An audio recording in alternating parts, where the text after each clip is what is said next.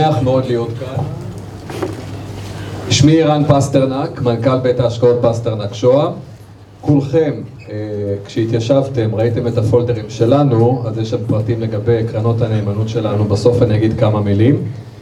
אני חושב שהעיתוי הנוכחי, סוף השנה, בתקופה כל כך מאתגרת ומרתקת של עולם משוגע, אנחנו בבית משוגעים, אני לא מדבר על מה שקורה בישראל, שזה בכלל, לא ניכנס לזה, אה, מחייבת אותנו, אתכם, אתכם כמשקיעים, אה, להבין, לדעת, להכיר ולבצע, אם לבצע, את השינויים הנדרשים. נשאלת תמיד השאלה, מה עושים היום? להיכנס לשוק, לצאת מהשוק, אז אני חייב לתת את ההתייחסות שלי קודם כל אין זמן טוב להיות בשוק ההון. תמיד תמצאו סיבות למה לא. תמיד יש את הדרמות, את הסיפורים. להיות בשוק ההון זו אסטרטגיה לטווח ארוך.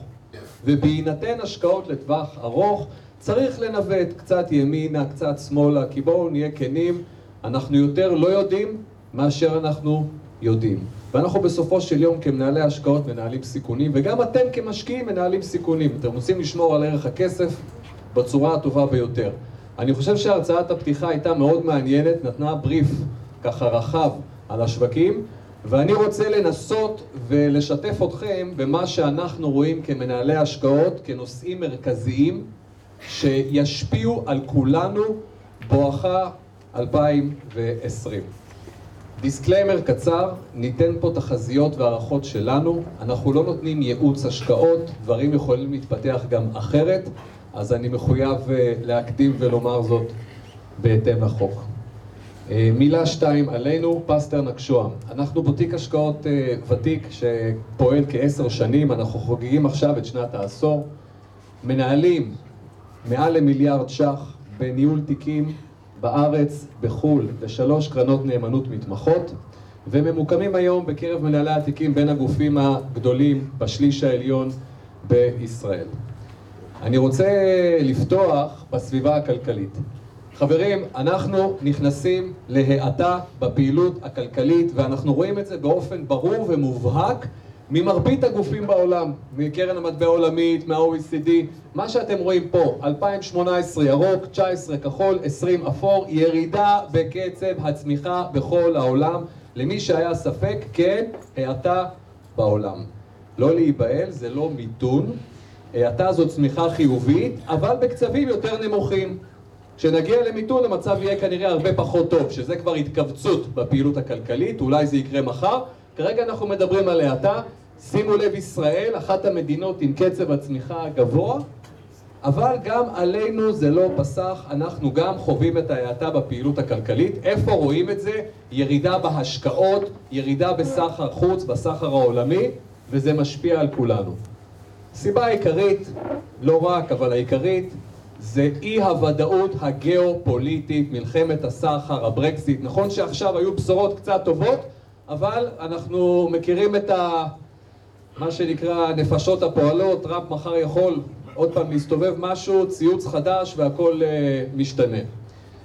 באופן מפתיע, לסביבה הכלכלית החלשה, אנחנו ראינו ב-2019 זינוק חסר תקדים בשוקי המניות. תשימו לב לביצועים של הבורסות, עוד לא נגמרה השנה, אבל זה נכון להיום, גם שנה שעברה בדצמבר היו הרבה שינויים.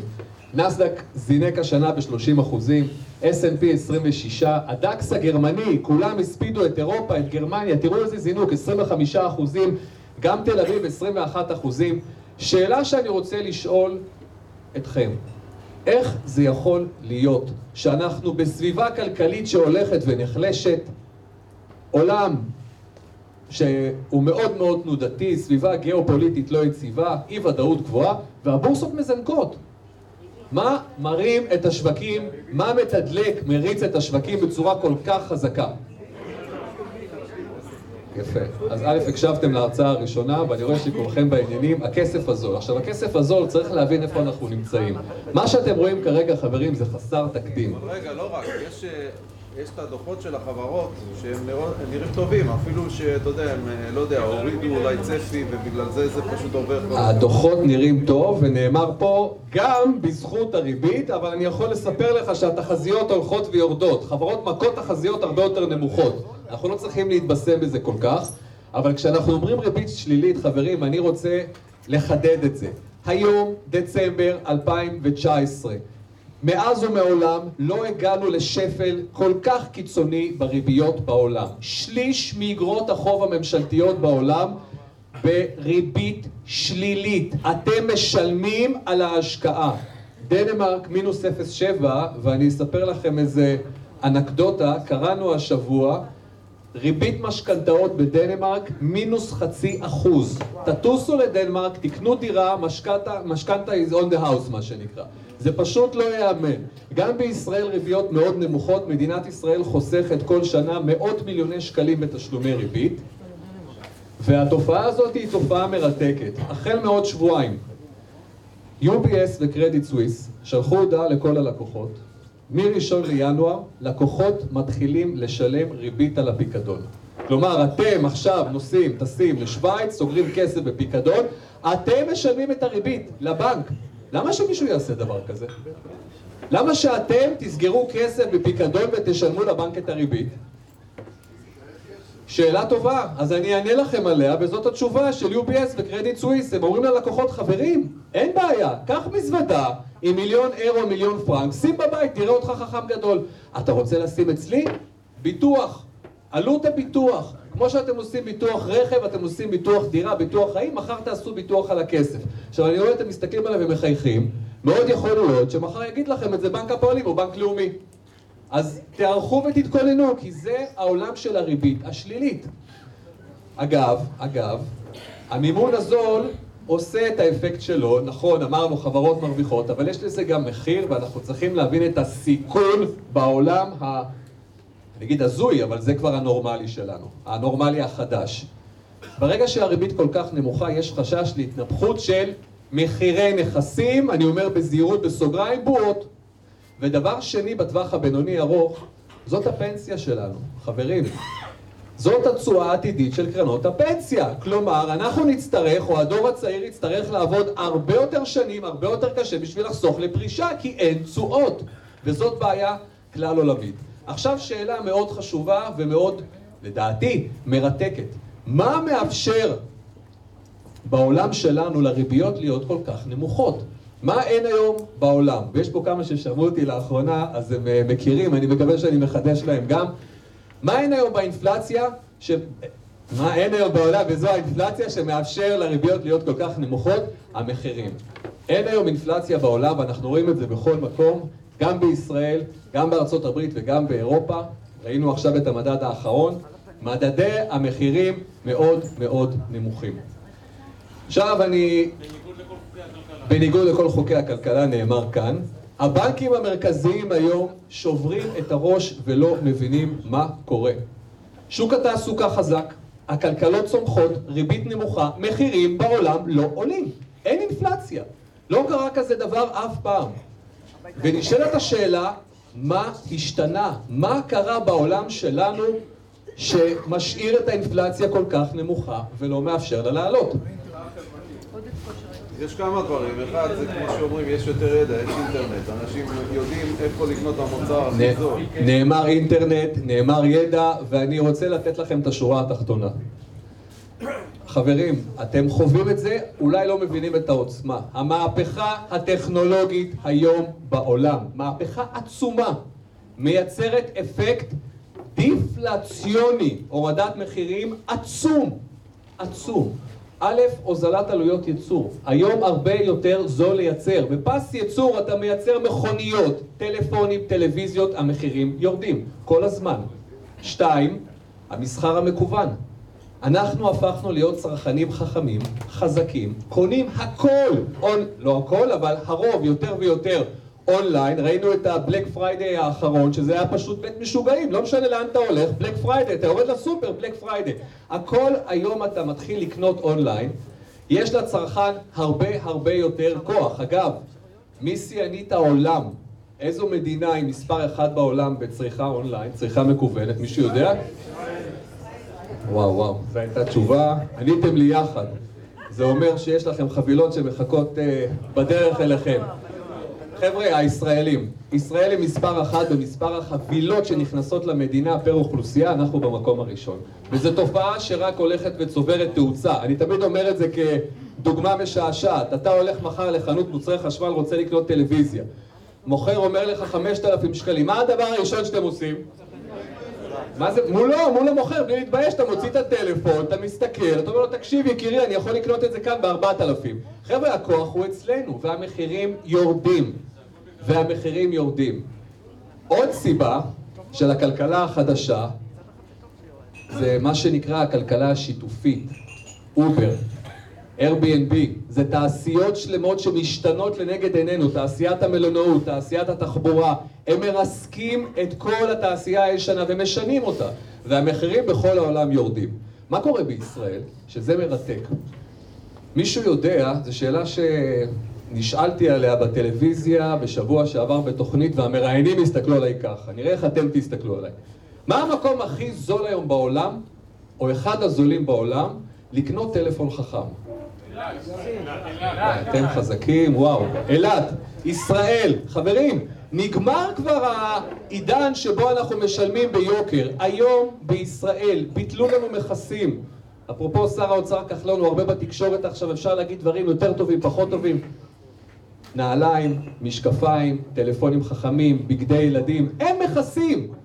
זאת אומרת, נגמר העידן שבו אנחנו כצרכנים שילמנו הרבה מאוד כסף. אנחנו קונים היום בזול, ובנוסף השקל הישראלי חזק, כלומר דולר אירו חלש, המוצרים המיובאים הרבה יותר זולים, ולכן סביר להניח שהאינפלציה תישאר נמוכה. אומר שסביר להניח שגם הריביות יישארו ברמה נמוכה. עכשיו דיברנו על השקל הישראלי ואתם הולכים לראות את אחת התופעות שאנחנו מכירים אותה אבל אולי לא מבינים את העוצמה שלה. מה שאתם רואים באפור זה יתרות המטח של בנק ישראל שכל הזמן שוברות שיאים, אנחנו 122 מיליארד דולר, בנק ישראל, פרופסור אמיר ירון חוזר לרכוש מטח. ועכשיו בואו נצא רגע מהדולר, סל המטבעות כל המטבעות של שותפות הסחר של ישראל פשוט מתרסק מול השקל. מה זה סל המטבעות? 25, 26 אחוז דולר, 26 אחוז אירו, 10 אחוז מישהו יודע, מטבע חדש שהולך ותופס נפח. ביטקוין. סליחה? ביטקוין. איזה ביטקוין? יואן. עוד לא. יואן. 6 אחוז pound. כל שותפות הסחר, הכל יורד. חברים, זה כבר לא שקל דולר, זה שקל אירו, שקל פאונד, שקל, כל מטבע שתרצו, השקל המטבע החזק ביותר בעולם השנה, חמש שנים אחרונות, עשר שנים אחרונות, ואני אומר תמיד, קמתם היום בבוקר, פתחתם את העיתון, רגילים, נהיה לנו שחור בעיניים, אנחנו מסתכלים על המדינה, על הכאוס הפוליטי, המדיני, ביטחוני, ואנחנו שואלים את עצמנו, שאלה לגיטימית, איך זה יכול להיות? איך יכול להיות שבמדינה כמו שלנו אנחנו עומדים עם המטבע החזק ביותר בעולם? מי מפספס פה? העולם לא רואה משהו? אנחנו מפספסים. התשובה היא כזאת, והיא מרתקת. ראשית כל תזכרו תמיד, כלכלה חזקה מתאפיינת במטבע חזק, והכלכלה הישראלית צומחת יפה, אבטלה נמוכה, יחס חוב תוצר נמוך, ולכן אנחנו נהנים ממטבע חזק, אבל זה עדיין לא מסביר את העוצמה הזאת. זה נפילה של 30% בכל המטבעות בעולם מול השקל. יש שני אירועים מאוד מאוד מכוננים, מה שנקרא בלעז Game Changers, שפשוט מטיסים את השקל למעלה כל שנה. אחד, אני שומע את זה בחצי אוזן, גז, גז, תכף נדבר. תכף נדבר על הדמוגרפיה, העלית נקודה נכונה. עכשיו חבר'ה, מה זה גז? כולם קוראים מאגר לוויתן, תשובה, מאגר לוויתן. אנחנו מדברים על התגלית, תהיו איתי. אנחנו מדברים על התגלית הגדולה ביותר בעולם במאה ה-21. זה לא איזה מאגרונצ'יק שמצאנו ואיזה יופי, זה מאגר עצום. שמעתם את יובל שטייניץ לאחרונה? הוא רוצה שכל משק החשמל, לא ב-2030, הוא הקדים את זה ל-2025, יעבור לגז שלנו. כלומר, לא נקנה יותר דלקים, מזוט, פחם, אין ביקוש למטח, ויהיה היצע שייכנס ויציף אותנו. שנים קדימה. שתיים, מה עוד קורה פה שמטיס את השקל למעלה? מי אמר? אמרת ואמרת נכון, הייטק. עכשיו תראו, התמזל מזלנו, מעבר לזה שמצאנו גז, ופה באמת אה, צריך להגיד גם בזכותו של אה, איש העסקים תשובה, אפשר להגיד הרבה דברים, אבל בסוף הוא זה שעשה את זה.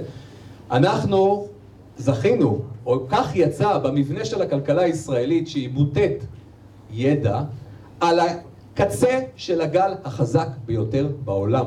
היום ישראל שנייה לארצות הברית, בהשקעות של מרכז, כמרכז מחקר ופיתוח עולמי, אין חברת טכנולוגיה בעולם, אמזון, מכירים, פייסבוק, אפל, גוגל, שלא משקיעה מיליארדים בישראל. כאן, כמה שהמהנדסים הישראלים יקרים, הם באים לפה עוד ועוד ומשקיעים סכומי עתק. בשנה שעברה, 2018, 21 מיליארד דולר נכנסו לכאן, וזה רק הולך ונמשך.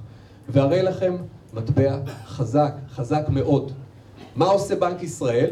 חיכה, חיכה, חיכה כל השנה, ועכשיו ממש בחודש האחרון רכש 1.3 מיליארד דולר. זה הזיז משהו לשקל? כלום.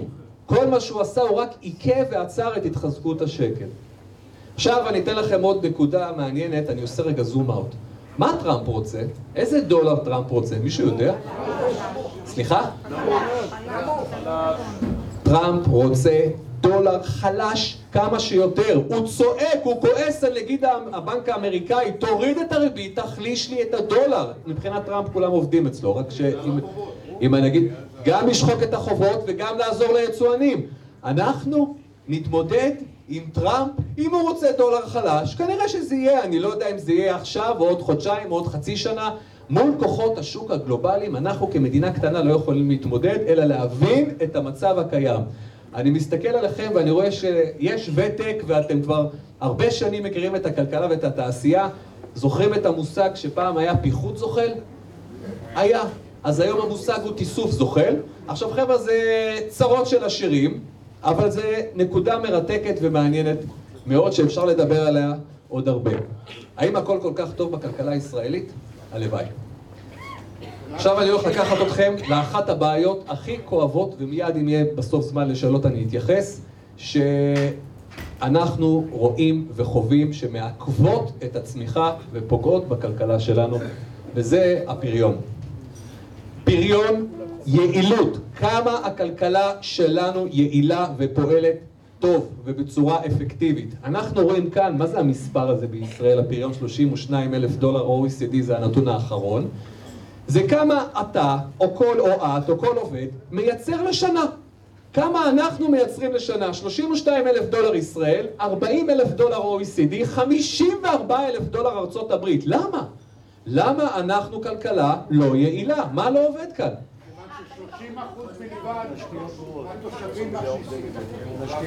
דמוגרפיה, אתה אומר? תשתיות תשתיות. חבר'ה, זה, זה פשוט סיסטם מקולקל, כן? ברור לכם. זה לא יאמן. לא יאמן מדינה שרואה את עצמה כתעשיית ידע צומחת, פאר התעשייה, ותראו מה קורה פה. העליתם נקודות, חלקן נכונות מאוד. אחד, פקקים. למי שלא יודע, אנחנו המדינה הפקוקה ביותר היום ב-OECD. שלושת אלפים כלי רכב פר קילומטר כביש, פי ארבע מהממוצע ב-OECD. ברגע שאתם יושבים ברכב ולא במשרד ולא בעבודה, עובדתית, הפריון יורד. אותו דבר משאיות, אותו דבר כל דבר. לא יאמן. לא נדבר על התחבורה הציבורית.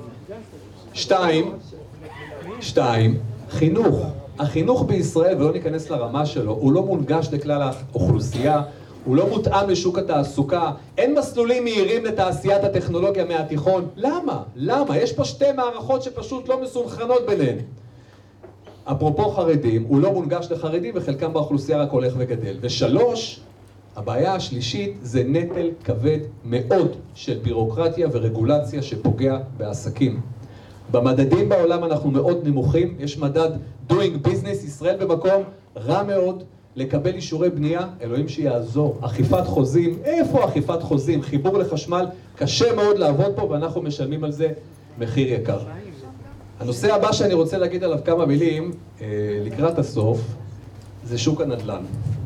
שוק הנדל"ן הוא נושא או אפיק מאוד מאוד מרכזי, שמדברים עליו הרבה מאוד, ואנחנו בחנו אותו מזווית מאוד מעניינת, וראשית כל אני רוצה להראות לכם את הגרף, הלשכה המרכזית לסטטיסטיקה מפרסמת את מחירי הדירות בישראל משנת 95, אין לפני, ב-67 ערים, היא מסתכלת על מחיר דירה ממוצע, חדר וחצי עד חמישה חדרים למגורים בלבד. עכשיו אתם תראו את שינוי השיעור, את שיעור השינוי הריאלי. הריאלי בניכוי אינפלציה. זה הגרף הירוק. אז ראשית כל אני שובר פה איזושהי קונספציה, ומי שחשב שמחירי דירות בישראל לא ירדו, הם כן ירדו. ריאלית בין סוף שנות ה-90 ל-2008, מחירי דירות בישראל ירדו. אוקיי? זאת עובדה. ממוצע בישראל, אני לא אכנס באר שבע תל אביב, אני מדבר על הממוצע בישראל, שנייה. זה שקלול אינפלציה. מעניין לראות מה קרה במדינות ה-OECD, 34 מדינות, אותו מדד בדיוק שיעור שינוי ריאלי ותראו איך התנהג השוק בעולם המערבי. כשאצלנו המחירים ירדו, בעולם הם עלו, אתם זוכרים את התקופה הזאת, אינתיפאדת אל-אקצא השנייה, התפוצצה בועת ההייטק, סביבה כלכלית קשה, ואז ב-2008, כשכל העולם קרס, ארצות הברית, סאב פריים, אנחנו טסנו ועלינו, והיום אנחנו קצת יותר גבוהים מה-OECD, לא ברמה קיצונית, כמו שאנחנו נוטים, טועים לחשוב. ושאלת השאלות, מה צפוי קדימה? איך יתנהג שוק הנדל"ן בישראל, וזה נושא מרתק ומעניין, ואני רוצה לשאול אתכם, מה ההבדל המהותי בביקוש לנדל"ן בין ישראל ל-OECD?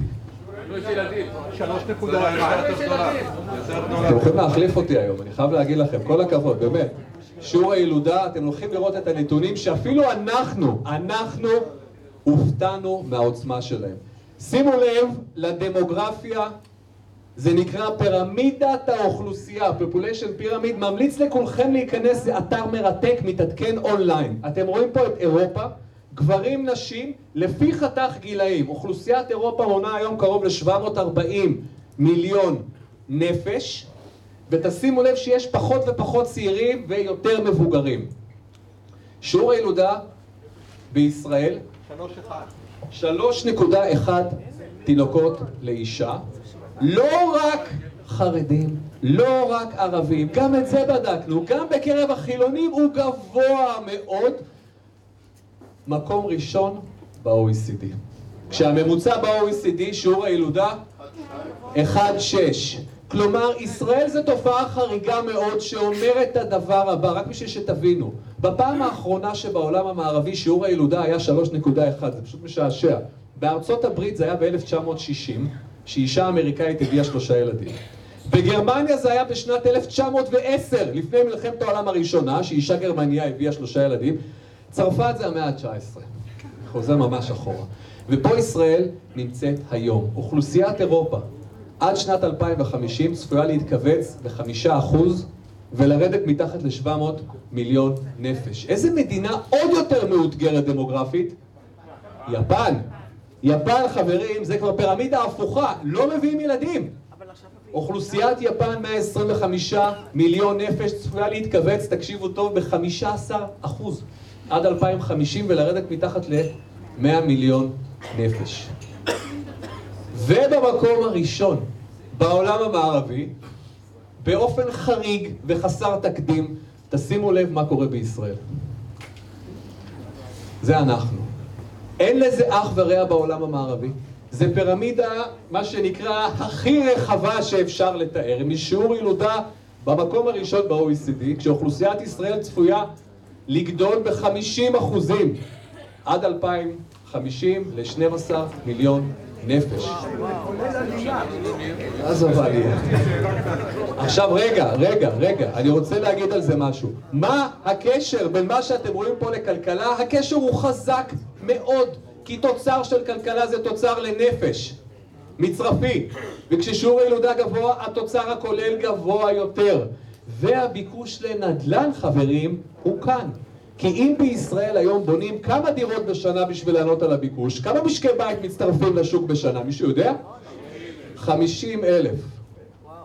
ועוד מעט זה יהיה 55 ו-60 ו-65 ו-70 ו-75, צריך לבנות עשרות אלפי יחידות דיור בשביל לתמוך בדמוגרפיה הישראלית. ובשביל זה צריך ממשלות חזקות, אפקטיביות, שינהיגו פה רפורמות לטווח ארוך, לא אמרתי כלום במציאות הכאוטית שלנו. אז אה, שוב, נתתי את הזוויות החיוביות והמאתגרות של הכלכלה העולמית ושל כלכלת ישראל. הצרות שלנו הן צרות של עשירים, אבל הן משפיעות על הכלכלה, הן ישפיעו גם על השווקים.